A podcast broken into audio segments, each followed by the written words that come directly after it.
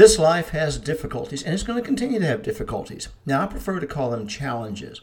If you're in a period of life where you are free of major or minor problems, get ready because something is coming.